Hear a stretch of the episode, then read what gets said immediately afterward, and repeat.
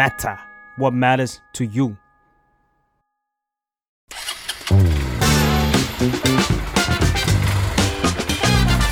นอกแบงคอกเพราะประเทศไทยไม่ใช่กรุงเทพ สวัสดีค่ะ ยินดีต้อนรับเข้าสู่รายการนอกแบงคอกซีซั่น2ค่ะ เรากลับมาแล้วนะคะทุกคนเรากลับมาพร้อมกับการพูดคุยเมาส์มอยนะคะ นั่งคุยกันเรื่องการเมืองท้องถิ่นในบรรยากาศที่สบายขึ้นกว่าเดิมนะคะ โดย The Matter ค่ะ ร่วมมือกับสถาบันพระปกเก้านะคะ ในการนำเสนอเรื่องราวเอ่อนอกแบงคอก นอกข้อความรู้ความเข้าใจเดิมๆนะคะ โดยเล่าผ่านตระกูลการเมืองเล่าผ่านการดูแลระบบเครือข่ายต่างๆ กลไกนะคะ พฤติกรรมการเลือกตั้งของคนในจังหวัดนั้นๆ ที่อาจจะอยู่คนละจังหวัดกับคุณนะคะ หรือว่ายังมีเรื่องอะไรอีกบ้างที่ยังไม่รู้เกี่ยวกับการเมืองในท้องถิ่นนะคะ วันนี้เราจะได้รู้กันค่ะสำหรับเอ่อ EP ในวันนี้นะคะ ก็ยังคงอยู่กับอ้อยนะคะคอนเทนต์ครีเอเตอร์จาก The Matter เหมือนเดิมค่ะ แล้วก็คนที่จะพาเรานะคะ ไปรับรู้เรื่องราวนอกแบงคอกนอกคอกนะคะ ก็คือคนข้างๆอ้อยนะคะ เราใส่ชุดเราใส่ชุดเหมือนกันเลยค่ะ อาจารย์ยุทธพรนะคะ อิสระชัยค่ะ อาจารย์จากสาขาวิชารัฐศาสตร์นะคะ มหาวิทยาลัย สุโขทัยธรรมาธิราชค่ะ สวัสดีค่ะอาจารย์ สวัสดีครับอ้อยครับเราใส่ชุดเหมือนเรานัดกันนะคะก็นั่นวันะสิหนึ่งก็ต้องบอกเลยนะว่าไม่ได้นัดหมาย แต่ว่าพอคุยบรรยากาศภูเก็ตมันต้องนึกถึงทะเลเนาะมันนึกถึงสีฟ้าอ่นึกก็ถึเลงยสีต้องฟ้าสดใสสดใสต้องหยิบ สีนี้กันมา ใช่ครับ แต่ว่าไม่ได้เกี่ยวกับพรรคการเมืองไหนนะคะตอนนี้คนอาจจะเข้าใจผิดไปได้ แต่ว่ามันเป็นแบบสิ่งบังเอิญนะคะใช่ทุกคนใช่ใช่เอ้ยเพิ่งรู้ว่าอาจารย์เป็นคนภูเก็ตครับเหมือนเราใช่คุยกันหลายรอบเนาะอาครับจารย์ The Matter ก็คุยกับอาจารย์หลายรอบมากครับอาจารย์เป็นคนภูเก็ตตั้งแต่เป็นคนภูเก็ตเลยอืมตั้งแต่กำเนิดเลยนะครับ แล้วก็ครอบครัวคุณพ่อคุณแม่ค่ะนะปู่ย่าตายายก็คนภูเก็ตหมดอะนะครับอืมแล้วก็อ่าเติบโตที่ภูเก็ตนะครับค่ะจนกระทั่งมาเรียนมหาวิทยาลัยที่อืมกรุงเทพแล้วก็ทำงานที่กรุงเทพนี่แหละอืมนะครับ นอกจากนั้นก็เรียกว่าญาติอะไรก็ยังอยู่ภูเก็ต อาจารย์คะตอนนี้พูดถึงภูเก็ตก็ครับคือ กลายเป็นเกาะสีส้มไปละอะปลูกส้มมันทั้งจังหวัดละแต่ปลูกส้มทั้งจังหวัดเออนี่ไม่ได้บอกว่าท้ายที่สุดเนี่ยพอลงไปดูในดินในรากต่างๆ เนี่ยจะส้มทั้งหมดนะอ่า ก็ยังคงมีรากเหง้าเดิมอยู่อืมพอสมควรอืมถ้าถามอาจารย์ recap สั้นๆ ก็ได้ครับค่ะว่าหลังจากผลการเลือกตั้ง 66 ที่ผ่านมาครับภูเก็ตกลายเป็นแบบเกาะสีส้มแล้วครับเกิดอะไรขึ้นบ้างคะครับอาจารย์เห็นปรากฏการณ์อะไรบ้าง คือผมว่าครั้งนี้เนี่ยมีจุดที่น่าสนใจเลยนะครับสำหรับการเปลี่ยนแปลงโครงสร้างการเมืองในภูเก็ตนะก็คงมาจากหลายปัจจัยนะครับหนึ่งก็คือเรื่องของการเปลี่ยนแปลงเจเนอเรชัน นะหรือที่เราเรียกว่าช่วงชั้นวัยค่ะนะเพราะว่าคนในรุ่นใหม่ๆเนี่ยก็เติบโตกันขึ้นมาเยอะนะในขณะเดียวกันคนรุ่นเก่าก็โรยราไปนะครับตามสัจธรรมของโลกอะนะฮะอะในขณะเดียวกันอีกประการหนึ่งก็คือเรื่องของการเกิดความเป็นเมืองนะหรือที่เราเรียกว่า urbanization นะภูเก็ตก็มีความเป็นเมืองที่ขยายตัวอย่างรวดเร็วนะครับโดยเฉพาะในช่วงระยะเวลาประมาณสัก 30 ปีที่ผ่านมาค่ะนะครับก็มีการอะขยายตัวของความเป็นเมืองนะสภาพแวดล้อมของเมืองต่างๆ ก็เปลี่ยนนะแล้วก็ประการต่อมาเนี่ยก็เป็นเรื่องของการอพยพย้ายถิ่นนะโดยเฉพาะอย่างยิ่งก็คือคนซึ่งมาทำงานนะครับแล้วก็อะมีการย้ายถิ่นนะครับหลายคนก็อาจจะมาจากภูมิภาคอื่นๆของประเทศไทยนะครับอะเหนือกลางอีสานใต้มีหมดนะครับภูเก็ตที่อะคนเข้ามาทำงานเพราะว่าอุตสาหกรรมการท่องเที่ยวเนี่ยก็ต้องบอกว่าเป็นจุดที่มีความคึกคักมากที่สุดแห่งหนึ่งในประเทศไทยค่ะนะเพราะฉะนั้นเนี่ยการอพยพย้ายถิ่นของผู้คนเพื่อเข้ามาทำงานในอุตสาหกรรมท่องเที่ยวเนี่ยอันในอดีตอาจจะไม่ได้มีการย้ายภูมิลำเนาต่างๆนะครับแต่พอระยะหลังเนี่ยอะด้วยอุตสาหกรรมการท่องเที่ยวหลายพื้นที่เขาก็มีข้อกำหนดนะครับอย่างเช่นในอะธุรกิจโรงแรมอะไรต่างๆ เหล่านี้ที่จะต้องมีการย้ายภูมิลำเนามา เพราะฉะนั้นก็ทำให้เกิดการย้ายถิ่นค่ะของประชากรนะครับที่เข้ามาในภูเก็ตเนี่ยอยู่ไม่น้อยเลยนะครับแล้วก็อีกประการหนึ่งเนี่ยอะก็คงจะเป็นเรื่องของสถานการณ์เฉพาะหน้านะโดยเฉพาะเรื่องของโควิด -19 นะครับโควิด -19 นั้นเนี่ยได้ส่งผลกระทบต่ออุตสาหกรรมท่องเที่ยวเนี่ยเยอะที่สุดในภาคส่วนหนึ่งเลยทีเดียวนะครับในอ่าหลาย ๆ ธุรกิจเนี่ยนะครับเพราะฉะนั้นเนี่ยในภาคอุตสาหกรรมท่องเที่ยวนั้นเนี่ยโควิด -19 ส่งผลกระทบ นะต่อเรื่องของการจ้างงาน ต่อเรื่องผู้ประกอบการนะครับต่อเรื่องของชีวิตความเป็นอยู่ของผู้คนเนี่ยไม่น้อย เพราะฉะนั้นการตั้งคำถามต่อรัฐบาลนะในเชิงของประสิทธิภาพนะครับประสิทธิผลต่างๆ มันก็เลยเกิดขึ้นนะค่อนข้างสูงนะครับเพราะฉะนั้นจากปัจจัย4 5ประการที่เล่ามาเนี่ยแหละทำให้การเมืองภูเก็ตครั้งนี้เปลี่ยนนะแล้วก็กลายเป็นว่าพรรคก้าวไกลนะครับก็ยกจังหวัดกันทั้ง 3 เขตอืมนะครับสำหรับอาจารย์นี่ถือเป็นครับเรื่องเซอร์ไพรส์ไหมคะที่แบบครับ เฮ้ยกลายเป็นเกาะส้มทั้งที่เคยเป็นสีอื่นมาอย่างยาวนาน ก็ซอร์ไพรส์เหมือนกันนะเออก็เซอร์ไพรส์เหมือนกันโดยเฉพาะเอ่อคนในรุ่นผมเนี่ยเติบโตมาในช่วงเวลาที่พรรคประชาธิปัตย์อือ นะฮึครองจังหวัดภูเก็ตค่ะนะครับโดยเฉพาะหลังการเลือกตั้งในปี 2535ค่ะนะเป็นต้นมานะครับอ่าประชาธิปัตย์เนี่ยก็ยืนหนึ่งมาตลอดอะนะครับก็อ่ามาเสียท่าให้กับทางพลังประชารัฐเนี่ยก็ในการเลือกตั้งเมื่อปี 2562 62นะซึ่งอันนั้นเนี่ยก็คงมาจากอดีตหัวหน้าพรรคประชาธิปัตย์นะคือคุณอภิสิทธิ์เนี่ยประกาศว่าไม่ยอมรับพลเอกประยุทธ์นะครับเรียบร้อยาไม่เลยสนับสนุนพลเอกประยุทธ์เรียบร้อยเลย ซึ่ง นะอ้อยจำได้ว่ามันมันก่อนการเลือกตั้งครับไม่ไม่กี่วันใช่ด้วยใช่ซ้ำไม่กี่วันนะครับ แล้วก็อ่าตรงนี้เนี่ยก็ไม่ได้ส่งผลแค่ภูเก็ตนะครับค่ะแต่ส่งผลต่อฐานของประชาธิปัตย์ในหลายพื้นที่นะเช่นในกรุงเทพมหานครด้วยนะครับที่ทำให้ประชาธิปัตย์ก็สูญพันธุ์ไปเลยภาคใต้นะฮะจังหในวัดจังหภาวัคดใต้อื่นๆก็ด้วยฟันหลอเนาะกทมก็สูญพันธุ์เนี่ยนะที่เราบอกนะเพราะฉะนั้นตรงนี้เนี่ยค่ะอาจารย์มันก็เป็นส่วนสำคัญที่ทำให้เกิดการเปลี่ยนแปลงในอืมอ่าช่วงการเลือกตั้งเมื่อปีค่ะ2562 นะครับอ่าแต่ว่าพอการเลือกตั้ง 2566 เนี่ยต้องบอกว่ามันเกิดการเปลี่ยนขั้วนะที่ชัดเจนเลยทีเดียว เพราะว่าในปี 2566 นั้นเนี่ยอ่าทั้ง 3 เขตนะคือภูเก็ตได้สสเพิ่มอีกเขตหนึ่งนะครับก็จากการอพยพย้ายถิ่นของประชากรนี่แหละนะครับก็ได้สสเพิ่มอีกเขตหนึ่งแต่ปรากฏว่ามันข้ามขั้วอย่าง อย่างค่อนข้างจะพลิกความคาดหมายค่ะนะโดยส่วนตัวผมยังไม่คิดว่าทั้ง 3 เขตเนี่ยเอ่อก้าวไกลจะยกจังหวัดนะครับอ่าอย่างมากที่สุดก็อาจจะได้สัก1นถึงสเขตนะครับแต่ว่าปรากฏว่ายกจังหวัดหมดนะทั้ง 3 เขตก็เอ่อเรียกว่าเป็นการเปลี่ยนภูมิทัศน์ทางการเมืองนะค่ะครั้งค่ะสำคัญของจังหวัดภูเก็ตเลยทีเดียวครับ รีแคปให้ทุกคนเห็นภาพรวมอีกนิดนึงค่ะ คืครัอบเวลาเอ่อนึกถึงจังหวัดภูเก็ตเนี่ยเราก็จะนึกถึงจังหวัดที่มีความอนุรักษ์นิยมสูงครับพอแบบผลเลือกตั้ง 66 มันกลายเป็นแบบครับอ่าปลูกส้มกันยกจังหวัดอะไรอย่างเงี้ยครับแต่เอาเอาเข้าจริงแล้วอะเอ่อที่อาจารย์บอกค่ะ ถ้าเราไปดูรากไปดูเหง้าครับอะครับอนุรักษ์นิยมก็ยังไม่ได้สูญพันธุ์ก็ในก็ยังไม่ได้หมดไปนะนะคือถ้าพูดกันตรงๆเนี่ยนะครับคนกลุ่มหนึ่งเขาบอกว่าภูเก็ตเนี่ยเป็นเมืองหลวงของสลิ่มนะฮะเพราะฉะนั้นเนี่ยพอ แบบนี้เนี่ยนะครับเราก็จะเห็นภาพเนี่ยนะว่าในอดีตเนี่ยอ่าภูเก็ตก็มักจะสนับสนุนนะครับตั้งแต่การอ่าชุมนุมนะของกลุ่มพันธมิตรประชาชนเพื่อประชาธิปไตยค่ะนะการชุมนุมของกลุ่มกปปส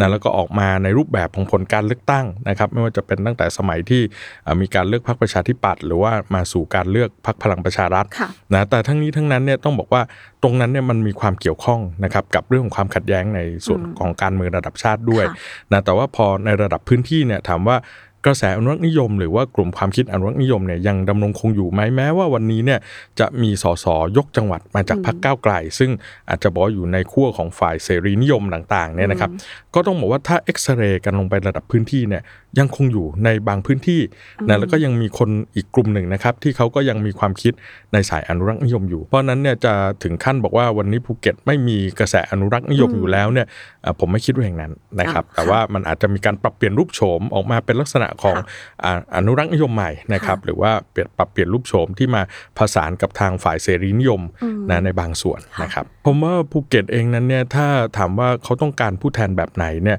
เอ่อต้องการผู้แทนที่มีลักษณะของความเปลี่ยนแปลงนะฮะแต่ว่าก็ต้องอยู่บนฐานของความซื่อสัตย์สุจริตนะครับซึ่งอันเนี้ยส่วนใหญ่ก็ เป็นอัตลักษณ์ของคนภาคใต้อะนะครับคือถ้าเราย้อนไปดูเนี่ยนี่คือความสำเร็จอย่างหนึ่งของพรรคประชาธิปัตย์ในช่วงทศวรรษที่ 2530ค่ะนะ2540 ต่างๆ ที่มีผู้แทนราษฎรจากประชาธิปัตย์เนี่ยเรียกว่าแทบจะ 90-95%ในภาคใต้เลยนะครับมาโดยตลอดการเลือกตั้ง 2-3 ครั้งในช่วงเวลานั้นนะครับอ่าเพราะว่าถ้าเราดูแล้วเนี่ยพื้นฐานนะครับในเรื่องของการประกอบอาชีพ หรือวิถีชีวิตของคนภาคใต้เนี่ยจะยึดอยู่กับ 2 เรื่องใหญ่ๆนะหนึ่งก็คือเรื่องของการทำประมงนะครับสองก็คือเรื่องของการทำสวนยางพารานะคราวนี้ทั้งสองอาชีพเนี่ยต้องอาศัยความไว้วางใจค่ะนะซึ่งกันและกันสูงนะทำประมงก็เหมือนลงเรือลำเดียวกันนะฮะออกไปในทะเลเนี่ยนะยังไงก็ต้องเชื่อมั่นซึ่งกันเหและมือนกัวินถีชีวิตมันก็อ่าเชฟวิถีความคิถูดกไปต้องด้วยใช่ใช่ไหมคะถูกต้องเลยครับ ยังไงก็ต้องเชื่อมั่นซึ่งกันและกันค่ะแล้วก็จะต้องมีความซื่อสัตย์เปิดเผยโปร่งใสต่อกันนะลงเรือลำเดียวกันน่ะนะครับอ่าและในอีก อาชีพหนึ่งก็คือเรื่องของทำทำสวนยางพารา การทำสวนยางพารานั้นเนี่ยต้องออกไปตัดยางกันแต่เช้านะฮะตีสามตีสี่เนี่ยเข้าไปในสวนยางมืดๆนะต้องเผชิญกับสัตว์ร้ายต้องเผชิญกับเอ่อพายุนะครับอ่าซึ่งภาคใต้เนี่ยก็เป็นลักษณะของพายุมรสุมเกือบทั้งปีอะนะเขาบอกว่าภาคใต้เนี่ยมีอยู่แค่ 2 ฤดู นะกับฤดูอ่าหนึ่งก็คือฤดูที่ฝนไม่ตกกับสองคือฤดูที่ฝนตกมันโอมีเคแค่นั้นเหมือนลนะอนดอนเลยค่ะอาจารย์เพราะฉะนั้นเนี่ยการที่จะต้องเอ่อสู้กับภัยธรรมชาติอืมนะครับ ความไว้วางใจต่างๆ ของคนทำอาชีพสวนยางพาราเนี่ยก็จำเป็นนะครับที่จะต้องมีความไว้วางใจเหมือนกันเพราะฉะนั้นอันนี้คืออัตลักษณ์ของคนภาคใต้ เพราะฉะนั้นโดยธรรมชาติเนี่ยคนภาคใต้จะชอบคนมีความซื่อสัตย์สุจริต เปิดเผยโปร่งใสตรงไปตรงมา ประชาธิปัตย์หยิบจับ เอาความเปราะบางทางอัตลักษณ์ตรงเนี้ยมาใช้เป็นนะกครับลยุทธ์ใช่ไหมคะเป็นกลยุทธ์ในการหาเสียงอย่างหนึ่ง โดยเฉพาะในปี 2535ค่ะนะซึ่งเวลานั้นเนี่ยก็มีการหยิบจับเอาท่านชวนหลีกภัยเนี่ยนะครับซึ่งเป็นภาพลักษณ์ของประชาธิปัตย์นะนายกสื่อสัตย์มืออาชีพอะไรต่าง ๆ เหล่านี้ขึ้นมานายกขาย นายกคนใต้อ่าคนใต้คนต้องเลือกใต้อะอีไรกอย่างงี้นะครับใช่ไหมเพราะฉะนั้นตรงนี้ก็คือจุดขายที่ทำให้ประชาธิปัตย์ประสบความสำเร็จในเวลานั้นค่ะแต่อย่าลืมนะฮะว่า ในเรื่องของการขับเคลื่อนทางสังคมเนี่ยทุกอย่างมันเป็นพลวัตมันค่ะไม่ได้หยุดนิ่งไงอันะนนี้ไม่ได้หยุดนิ่ง อันนี้พูดถึงภูเก็ตเนาะทั้งที่มันภูเก็มีตความแบบครับ เขาเรียกว่าอะไรโลกาภิวัตน์ใช่ทั้งภูเก็ตและภาคใต้โอเคนะและค่ะโดยเฉพาะโฟกัสที่ภูเก็ตเลยค่ะนะมีความเป็นโลกาภิวัตน์ที่สูงมากอืมเพราะฉะนั้นทุกอย่างมันไม่หยุดนิ่ง มันเป็นพลวัตมันขับเคลื่อนอยู่โดยตลอดเวลานะครับอ่าดังนั้นเนี่ยในอดีตอาจจะบอกว่าคนใต้อยู่กับอาชีพในเรื่องของการทำสวนยางกับเรื่องการประมงมันก็ไม่ใช่แล้วค่ะนะก็มีอาชีพใหม่ก็คืออุตสาหกรรมการท่องเที่ยวอืมนะคราวนี้ โดยเฉพาะที่ภูเก็ตเนี่ยนะอย่างที่บอกว่าเป็นจุดหนึ่งในประเทศไทยเลยที่มีความคึกคักในเรื่องอุตสาหกรรมการท่องเที่ยว สิ่งที่ภูเก็ตต้องการก็คือเรื่องของความสะดวกในการทำธุรกิจนะสิ่งที่ภูเก็ตต้องการก็คือการเชื่อมต่อกับทุนโลกาภิวัตน์สิ่งที่ภูเก็ตต้องการก็คือเรื่องของประสิทธิภาพประสิทธิผลอือหือนะซึ่งสิ่งเหล่านี้มันจะตอบโจทย์ได้เนี่ยมันต้องมีวิธีคิดทางการเมืองแบบใหม่ๆนะซึ่งในขณะที่พรรคประชาธิปัตย์เนี่ย เป็นความคิดทางการเมืองที่มันค่อนข้างจะออกไปสายอนุรักษ์นิยมนะแล้วก็ไม่สามารถที่จะปรับตัวได้ทันกับเรื่องของความเปลี่ยนแปลงในเชิงสภาพแวดล้อมเหล่านี้ค่ะนะเพราะฉะนั้นเราจะเห็นได้ว่าในระยะเวลาช่วงสัก 4 ปี 5 ปีหลังเนี่ยประชาธิปัตย์ก็เสื่อมถอยความนิยมลงไปเยอะอืมนะครับแล้วก็นอกจากนี้เนี่ยกระแสการเมืองระดับชาติก็มีส่วนด้วยส่วนหนึ่ง มันมีผลนะครับเพราะว่าท้ายที่สุดเนี่ยความเปลี่ยนแปลงเหล่านี้ก็ทำให้เกิดการที่คนต้องการจะเปลี่ยน นะเพราะว่าวิธีคิดแบบเดิม การนำเสนอนโยบายแบบเดิม การเมืองแบบเดิมเนี่ยมันก็ไม่ตอบไม่ตอบโจอบทย์โจทย์นะฮะแล้วก็ในขณะเดียวกันเนี่ยอ่าเราก็เห็นได้ว่าการที่พรรคการเมืองในอดีตเนี่ยอ่าที่ครองภูเก็ตเนี่ยนะครับก็ไม่มีนะครับนะในอดีตก็มีความหลากหลายนะในภูเก็ตมีทั้งพรรคกิจสังคมก็เคยมีผู้แทนราษฎรนะครับอ่าประชาธิปัตย์เองก็เคยมีนะหรือแม้ทั้งในบางยุคเนี่ยซึ่งเราอาจจะเรียกว่าเป็นยุคแทนทารัมอะนะฮะค่ะหลังเหตุการณ์เผาโรงงานแทนทารัมที่ภูเก็ตในช่วงประมาณปี 2530เนี่ยนะครับก็มีผู้แทนราษฎรซึ่งมาจากพรรคแม้กระทั่งพรรคที่เป็นพรรคเล็กๆพรรคตั้งใหม่เช่นพรรคพลังใหม่นะหรือแม้ทั้งพรรคชาติไทยนะครับเอ่อดังนั้นเนี่ยตรงนี้สะท้อนภาพเห็นว่าไม่มีการผูกขาดนะครับในการเมืองในอดีต การผูกขาดการเมืองที่เกิดขึ้นกับพรรคประชาธิปัตย์เนี่ยมาเกิดขึ้นหลังการเลือกตั้งเมื่อปี 2535นะเป็นต้นมาเท่านั้นค่ะเองค่ะนะครับก็ผูกขาดอยู่ได้ประมาณสักอ่า20 ปีนะครับแต่พอหลังจากนั้นก็เปลี่ยน นะค่ะมาสู่การเมืองในยุคสมัยปัจจุบันนะครับซึ่งก็เป็นอ่าพื้นที่ของพลังประชารัฐในการเลือกตั้งเมื่อปี 62 แล้วก็ในปี 66 ก็เป็นพื้นที่ของพรรคก้าวไกลค่ะนะครับการผูกขาดมันจะครับโฟกัสไปที่พักการเมืองใหญ่ครับๆซะมากกว่าแล้วตระกูลการเมืองครับเอง บ้านใหญ่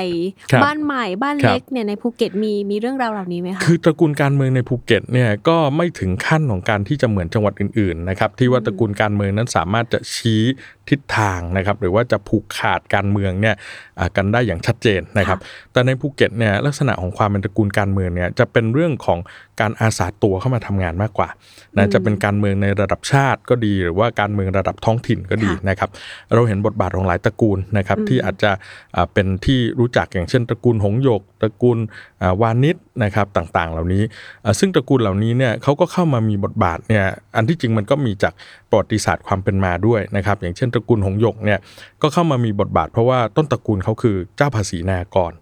นะซึ่งอันนี้ก็คือสิ่งที่รัฐส่วนกลางพยายามจะเข้ามาแทรกนะก็ย้อนกลับไปที่เมื่อกี้เราคุยกันนะนะว่าความเป็นรัฐชายขอบของภูเก็ตเนี่ยเขาทำให้จริง ๆ แล้วเนี่ยคนภูเก็ตไม่ได้ต้องการเขาที่จะไม่อยากให้ใครให้เข้าส่วมานแทกรลางกเข้ามาแทรกนะครับโอเคเพราะฉะนั้นเนี่ยค่ะการเติบโตของอ่าทุนที่เกิดขึ้นจากการอพยพของคนจีนเนี่ยนะมันก็ได้ทำให้เกิดเรื่องของระบบเจ้าภาษีในอากรแล้วก็เกิดความเป็นตัวแทนของรัฐ นะจะตั้งแต่การสร้างภูเก็ตในยุคสมัยใหม่เนี่ยอย่างเช่น ในสมัยเจ้าพญาอ่าพญารัศดานุปดิษฐ์นะครับอ่าสมัยพญารัศดานุปดิษฐ์เนี่ยหรือคอซิมบี้นารนองเนี่ยเขาก็เข้ามา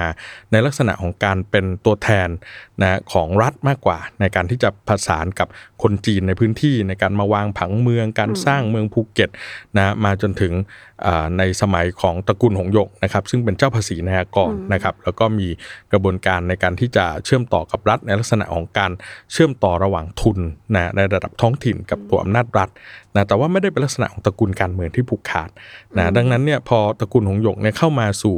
การเมืองระดับท้องถิ่นเนี่ยค่ะนะก็ก็สามารถประสบความสำเร็จได้นะครับในระดับหนึ่งก็เป็นนายกเทศมนตรีอยู่2อสสมัยอืมนะแต่ว่าพอถึงจุดหนึ่งแล้ว วันนี้ก็เปลี่ยนการเมืองท้องถิ่นก็ไม่ใช่ตระกูลหงส์หยกแล้วนะก็เป็นคนตระกูลใหม่ ๆ ที่เข้ามาค่ะนะส่วนการเมืองระดับชาตินะครับหลายคนอาจจะเคยได้ยินอ่าชื่อของคุณอัญชลีวานิชนะฮะซึ่งอ่าคุณอัญชลีนั้นเนี่ยก็ต้องบอกว่าตระกูลวานิชเองก็เติบโต มาจากการค้าขายนะกับอ่าญี่ปุ่นนะครับในสมัยสงครามโลกครั้งที่สองนะซึ่งอันนั้นมันก็เกี่ยวข้องกับเรื่องของอาการติดต่อระหว่างภูเก็ตเนี่ยนะกับทุนข้ามชาติต่างๆ ด้วยเช่นเดียวกันนะการสะสมทุนเหล่านี้ก็ทำให้ตระกูลวานิชก็อ่ามีธุรกิจหลายอย่างนะครับทั้งการทำเหมืองแร่นะครับอ่าทั้งเรื่องของสวนยางพาราสวนปาล์มน้ำมันอะไรต่างๆ เหล่านี้นะครับแล้วก็ยังมีอีกหลากหลายตระกูลนะครับอย่างเช่นตระกูลเอกวานิชเนี่ยก็มีเขาก็เติบโตมาจากธุรกิจเหมืองแร่เหมือนกันนะครับนี่อย่างกรณีของคุณอัญชลีเนี่ยอ่าก็เคยลงนะครับสสในสมัยแรกนะซึ่งในสมัยนั้นเนี่ยคุณพ่ออัญชลียังมีชีวิตอยู่คือค่ะคุณเอกพจน์วานิชเนี่ยนะซึ่งก็ต้องบอกว่าเป็นผู้กว้างขวางคนหนึ่งในจังหวัดภูเก็ต แต่ท้ายสุดไม่สามารถผลักดันให้คุณอัญชลีได้เป็นสสได้นะครับก็ไม่ได้ประสบความสำเร็จนะในการลงสมัยแรกนั้นในสมัยนั้นเนี่ยอ่าคุณเอกพจน์เองก็อ่าเอาลูกสาวเนี่ยคือคุณอัญชลีเนี่ยลงในนามของพรรคประชาชน นะซึ่งพรรคประชาชนนั้นเนี่ยก็คือการแตกตัวออกมาของกลุ่ม 10 มกรานะซึ่งนำโดยคุณวีระมุสิกพงศ์จากพรรคประชาธิปัตย์นะครับ ก็ไม่ประสบความสำเร็จนะแม้ว่าในสมัยนั้นเนี่ยโอ้ต้องเรียกว่า ทุ่มทุนกันอย่างมหาศาลนะเพราะยุคนั้นเนี่ยมันยังไม่มีกฎหมายที่กำหนดเรื่องของจำนวนเงินในการหาเสียงจำนวนป้ายในการหาเสียงเหมือนในปัจจุบัน ก็ยังไม่สามารถที่จะผลักดันตรงนี้ได้เลย ซึ่งมันสะท้อนภาพเห็นว่าท้ายที่สุดเนี่ยความเป็นตระกูลการเมืองไม่ได้มีน้ำหนักอะไรมากนักในภูเก็ตนะในขณะเดียวกันคุณอัญชลีได้เป็นผู้แทนรัษฎรเนี่ยเมื่อลงสมัครในนามของพรรคประชาธิปัตย์และได้กระแสของพรรคประชาธิปัตย์ ในปีสอบได้ใช่ไหม2535 สอบได้ครับอ๋อเพราะไปอยู่พรรคประชาธิปัตย์กับคสรัอบได้กับสอบได้ ตอนแรกอยู่พรรคประชาชนเนี่ยสอบตกอ่าอ่านะเราไม่ถามว่าอยู่พรรคประชาชนสอบตก เพราะว่าในเวลานั้นเนี่ยมีเรื่องของการเคลื่อนไหวต่อต้านโรงงานแทนทาลัมนะโรงงานแทนทาลัมนั้นเนี่ยก็คือโรงงานที่จะมีกระบวนการในการถลุงแร่ดีบุกเนี่ยออกมาอีกชั้นหนึ่งนะครับเป็นแร่ธาตุชนิดหนึ่งที่เรียกว่าแทนทาลัมเนี่ยนะซึ่งจะนำไปใช้ทำหัวรบ นิวเคลียร์ไปใช้ทำเรื่องของอ่อวกาศอากาศยานนะครับต่างๆเนี่ยมากมายเลยเพราะฉะนั้นเนี่ยกระบวนการตรงนี้เนี่ยก็จะสะท้อนให้เห็นนะฮะว่า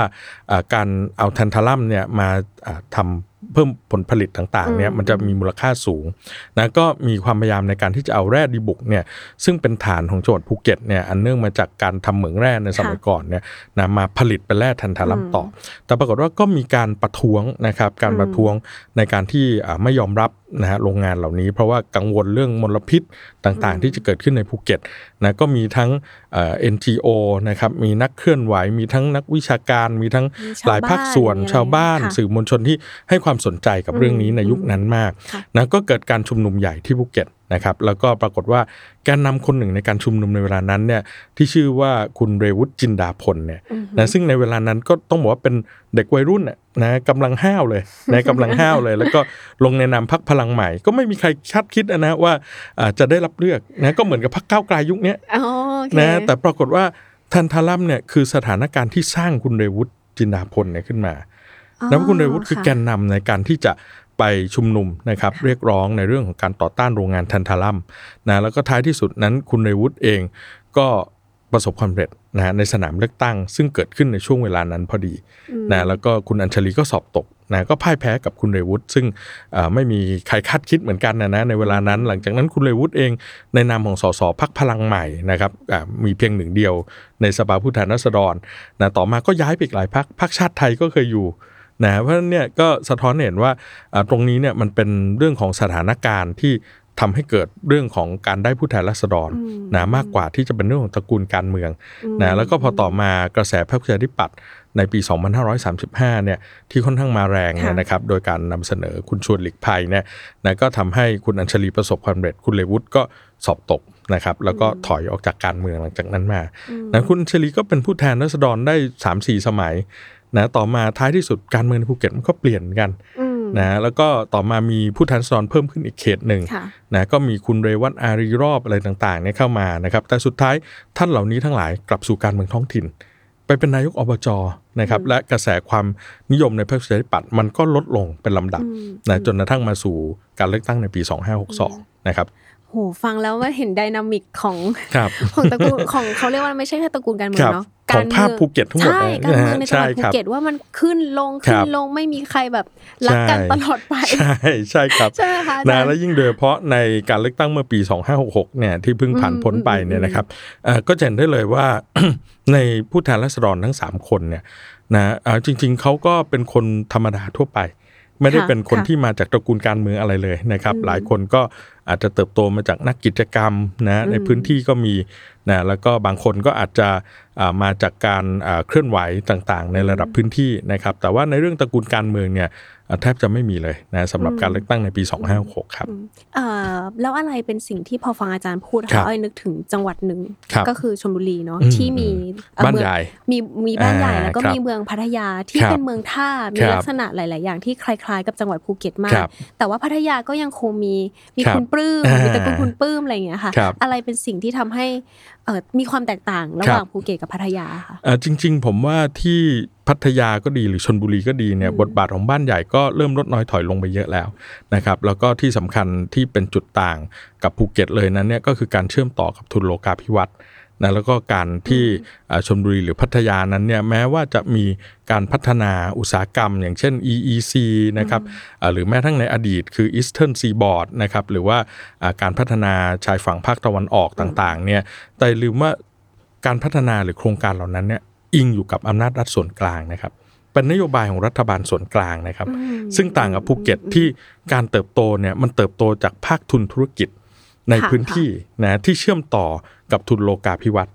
นะเช่นอ่าในยุคก่อนที่จะมีอุตสาหกรรมการท่องเที่ยวนะก็เป็นยุคของเหมืองแร่นะเป็นยุคของการเชื่อมต่อนะครับกับชาติตะวันตกนะแล้วก็อ่าเป็นเรื่องของการอพยพเข้ามาของคนจีนต่างๆ เหล่านี้นะหรือแม้ทั้งการเชื่อมต่อกับอ่าบรรดาประเทศที่อยู่ในภูมิภาคเดียวกัน อย่างเช่นอ่ามาเลเซียนะครับปีนังหรือสิงคโปร์ต่างๆ เหล่านี้เป็นต้นนะพอมาในยุคหลังปี 2535 ต้นมาอ่า เรื่องของธุรกิจอุตสาหกรรมนะครับในภาคการท่องเที่ยวมันก็เกิดขึ้นนะมาแทนที่เรื่องของอุตสาหกรรมเหมืองแร่นะคราวนี้ในเรื่องของธุรกิจอุตสาหกรรมการท่องเที่ยวเหล่านี้เนี่ยก็จะเติบโตนะครับควบคู่กันไปกับทุนที่มาพร้อมกับการลงทุนจากต่างประเทศนะในช่วงแรกๆเนี่ยก็อาจจะเป็นทุนจากยุโรป เช่นสแกนดิเนเวีย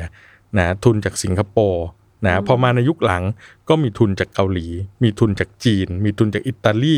มีทุนจากรัสเซียนะที่เข้ามาสู่ภูเก็ตมากมายนะครับ เพื่อให้เห็คนรับภาพด้วยกันนะคะเอ้ยไม่ครัเข้าบใจว่าสรุปแบบนี้ถูกต้องครับหรือเปล่า ก็คืออย่างพัทยาอย่างเงี้ยเหครัตุบผลที่พัทยายังมีอืมบ้านใหญ่ ยังมีตระกูลการเมืองอยู่ เพราะว่าเขาพึ่งพิงครับอำนาจรัฐส่วนกลางใช่เช่นเอ่อสมมุติว่าจะทำโครงการอะไรสักอย่างครับหน่วยงานรัฐจะเอ่อเอ่อ ท้องถิ่นจะทำโครงการอะไรสักอย่างคเนี่รัยบก็จะต้องเหมือนรอทุนถูกจากต้องจากรัฐ แต่ครับว่าภูเก็ตเนี่ยคนละแบบเลยคนละแบบเลยทุนที่ได้มาเนี่ยมาจากครับต่างประเทศประเทศเพื่อนบ้านครับหรือว่าเอ่อประเทศอื่นๆที่เข้ามาลงทุนใช่ครับในทางเชิงเศรษฐกิจมากกว่า ก็ครัทำบให้อำนาจหรือว่าการยืนระยะยาวของตระกูลครับใดตระกูลหนึ่งเนี่ยไม่มีครับใช่ ถูไหมกต้องคะใช่ครับอืมคือกระบวนการในการพัฒนาชายฝั่งภาคตะวันออกเนี่ยรวมไปถึงชนบุรีพัทยาต่างๆเนี่ยมันเกิดขึ้นจากอำนาจรัฐส่วนกลาง เพราะฉะนั้นเนี่ยพออำนาจรัฐส่วนกลางเข้าไปเนี่ยเรื่องของงบประมาณก็ดีเรื่องของทุนนะเรื่องของอำนาจต่างๆเนี่ยมันจะตกกับคนบางกลุ่ม คนที่เข้าถึงอำนาจรัฐได้อ่า นะซึ่งโอเคคนที่เข้าถึงอำนาจรัฐได้คือใคร ถ้าคนในท้องถิ่นคือคนที่เติบโตมาจากผู้ใหญ่บ้านกำนันข้าราชการเก่า ไปสู่ข้าราชการอืมในระดับพื้นที่ค่ะผู้ว่าการจังหวัดนะต่างๆ เหล่านี้ เพราะฉะนั้นเนี่ยกำนันผู้ใหญ่บ้านเนี่ยจึงกลายเป็นบ้านใหญ่อืมในจังหวัดชลบุรีอืมนะฮะเราจึงเห็นได้ว่ามีกำนันนู่นกำนันค่ะนี่กำนันนั่นเยอะแยะไปหมด แต่ภูเก็ตไม่ใช่มันไม่มีเลยไงสิ่งที่ภูเก็ตต้องการก็คือว่าเอารัฐเนี่ยไปอยู่ไกลๆเถอะ นะแล้วขอภาคธุรกิจเนี่ยเขาขับเคลื่อนอืมโดยไร้รอยต่อค่ะโดยไม่มีอะไรที่เป็นปัญหาอุปสรรคเห็นะมันต่างกันมันกลับด้านกันค่ะเพราะฉะนั้นเนี่ยพอภาคธุรกิจเขาต้องการที่จะหนีห่างจากรัฐนะครับอันเนื่องมาจากประวัติศาสตร์ความเป็นมาความเป็นรัฐชายขอบอะไรที่เราคุยกันก็ตามแต่ หรือแม้ทั้งเรื่องการเข้ามาของทุนโลกาภิวัตน์เนี่ยอืมก็เลยทำให้ท้ายที่สุดเนี่ย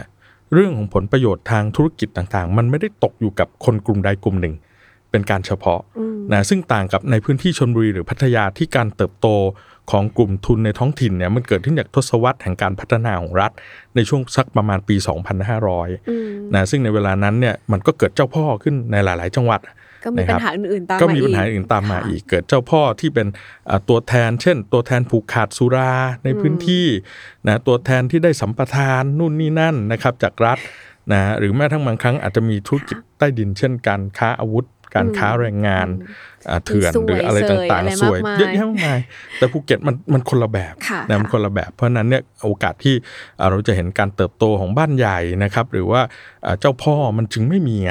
นะครับค่ะเอ่อในแง่ของจุดแข็งของภูเก็ตอย่างที่บอกนะครับว่าเอ่อภูเก็ตสามารถยืนอยู่ได้ด้วยตัวเองได้นะครับไม่ว่าจะเป็นทั้งในเชิงเศรษฐกิจนะไม่ว่าจะเป็นในเชิงของอาการไม่มีการผูกขาดอำนาจต่างๆ ของคนกลุ่มใดกลุ่มหนึ่งนะครับ แต่ว่าจุดอ่อนมันก็มี เพราะว่าภูเก็ตเนี่ยถึงแม้ว่าจะมี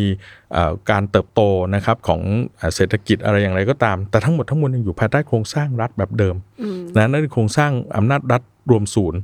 นะที่มีลักษณะของความเป็นรัฐราชการด้วยนะซึ่งตรงนี้เนี่ยก็เป็นภาวะที่เกิดขึ้นกับในทุกจังหวัดในประเทศไทยนะแต่ในกรณีอย่างภูเก็ตเนี่ยมันก้าวข้ามนะมันก้าวข้ามในเรื่องสิ่งที่รัฐเนี่ยจะสามารถลงไปช่วยเหลือต่างๆ นะได้เอ่อทันแล้วเหมือนเด็กนะครับดื้อเลยนะคะคล้ายๆทำนองนั้นคล้ายๆทำนองนั้นดังนั้นคนภูเก็ตก็จะมีลักษณะของการต่อต้านอำนาจรัยืฐนอสูยู่งตรงข้ามรัฐใช่มาโดยตลอดใช่ไหมะครับค่ะอ่าแล้วเราก็เห็นได้ว่ากระแสการเมืองระดับชาติเนี่ยอ่ามันก็สะท้อนภาพออกมาอย่างนั้นนะครับค่ะในยุคไหนที่รัฐบาลพยายามจะเข้าไปอ่าแทรกแซงหรือว่าไปมีบทบาทคนภูเก็ตก็จะมีปฏิกิริยาต่อต้านนะเช่นในช่วงของการเมืองสีเสื้อเนี่ยนะครับ 2548 นะเป็นต้นมานะครับเราจะเห็นว่าก็มีการมาร่วมชุมนุมนะของคนภูเก็ตเนี่ยในการชุมนุมใหญ่ ๆ เช่นอ่ากลุ่มพันธมิตรประชาชนเพื่อค่ะประชาธิปไตยกลุ่มกปปสอะไรต่าง ๆ เหล่าเนี้ยอ่าหรือหลายคนที่บอกว่าอ่าเคยมีภาพนั่งเครื่องบินมาชุมนุม หรืออะไรต่างๆ เหล่าเนี้ยนะครับมันมันก็สะท้อนภาพให้เราเห็นนะว่าคนภูเก็ตเองก็ต้องการที่จะต่อต้านอำนาจรัฐถ้าอ่ามีกระบวนการในการที่จะเข้าไปแทรกแซงในพื้นที่ เพราะฉะนั้นเนี่ยวันนี้พอมีใครเสนอหรือหยิบจับประเด็นเรื่องของการเลือกผู้ว่าราชการจังหวัด นะมาอ่าหยิบจับหรือมาเสนอขายกับคนภูเก็ตเนี่ยมันก็เลยขายได้ซื้อไอเดียนี้เลยนะเพราะฉะเดีนั้นอ่าอันนี้ก็อาจจะเป็นส่วนหนึ่งด้วยนะครับที่ทำให้พรรคก้าวไกลเนี่ยค่ะประสบความสำเร็จในการเลือกตั้งครั้งนี้ที่ภูเก็ต ถ้าถ้าให้อาจารย์ลองประเมินนะคะภูครับเก็ตเองเขาก็รู้สึกว่าเขาพร้อมที่ครับจะดูแลตัวเองมีผู้ครับว่าเป็นของจังหวัดตัวเองไหมด้วยไหมคะจริง ๆ ผมคิดว่าภูเก็ตพร้อม นะฮะในการที่จะเอ่อเลือกอาจจะเรียกชื่อตำแหน่งอะไรก็ได้นะฮะนายกนครภูเก็ตอ่าหรืออาจจะเป็นผู้ว่าแบบภูเก็ตหรืออะไรก็ตามเนี่ยนะครับอ่าในลักษณะของการที่จะเป็นการปกครองท้องถิ่นที่มีอ่าลักษณะรูปแบบพิเศษเนี่ยผมว่าภูเก็ตพร้อมนะครับเพียงแต่ว่าอ่าปัญหาใหญ่ก็คือว่าวันนี้เนี่ยการเลือกตั้งผู้ว่าไม่เฉพาะภูเก็ตนะครับในภาพใหญ่ทั้งประเทศ จังหวัดอื่นๆ ก็อยากอ่ามีผมไม่คิดว่ามันคือคำตอบเดียวนะอ่าคือถ้าเราเลือกตั้งผู้ว่าโดยเราไม่กระจายอำนาจ อย่างครบถ้วนสมบูรณ์นะครับ ท้ายที่สุดผู้ว่าราชการจังหวัดเนี่ยก็จะมีสถานะไม่ต่างจากอบต อบจ เทศบาลในทุกวันนี้ คือกลายเป็นแขนขาค่ะของจังหวัดและอำเภอกลายเป็นแขนขาของกระทรวงมหาดไทยนะเหมือนทุกวันเนี้ยครับถ้าเป็นองค์กรปกครองส่วนท้องถิ่นขนาดเล็กนะเช่น เป็นอบต หรือเทศบาลตำบล ก็เหมือนกับเป็นสาขาของอำเภอค่ะพอท้องถิ่นขนาดใหญ่เช่น เทศบาลนคร เทศบาลเมืองนะหรืออบจ องค์การบริหารส่วนจังหวัดก็เหมือนกับเป็นสาขาของจังหวัดอืม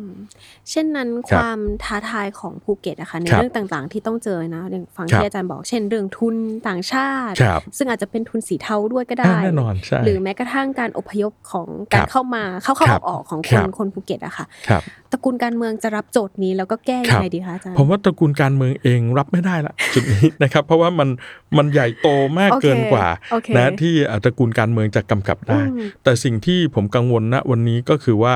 ภูเก็ตทั้งหมดเลยจะรับกับการหลั่งไหลเข้ามาของสิ่งเหล่านี้ไม่ได้มากกว่า เพราะเราไม่มีโครงสร้างที่ดีพอในการที่จะตอบสนองต่อการหลั่งไหลเข้ามาของสิ่งเหล่านี้ค่ะไม่ว่าจะเป็นเรื่องของ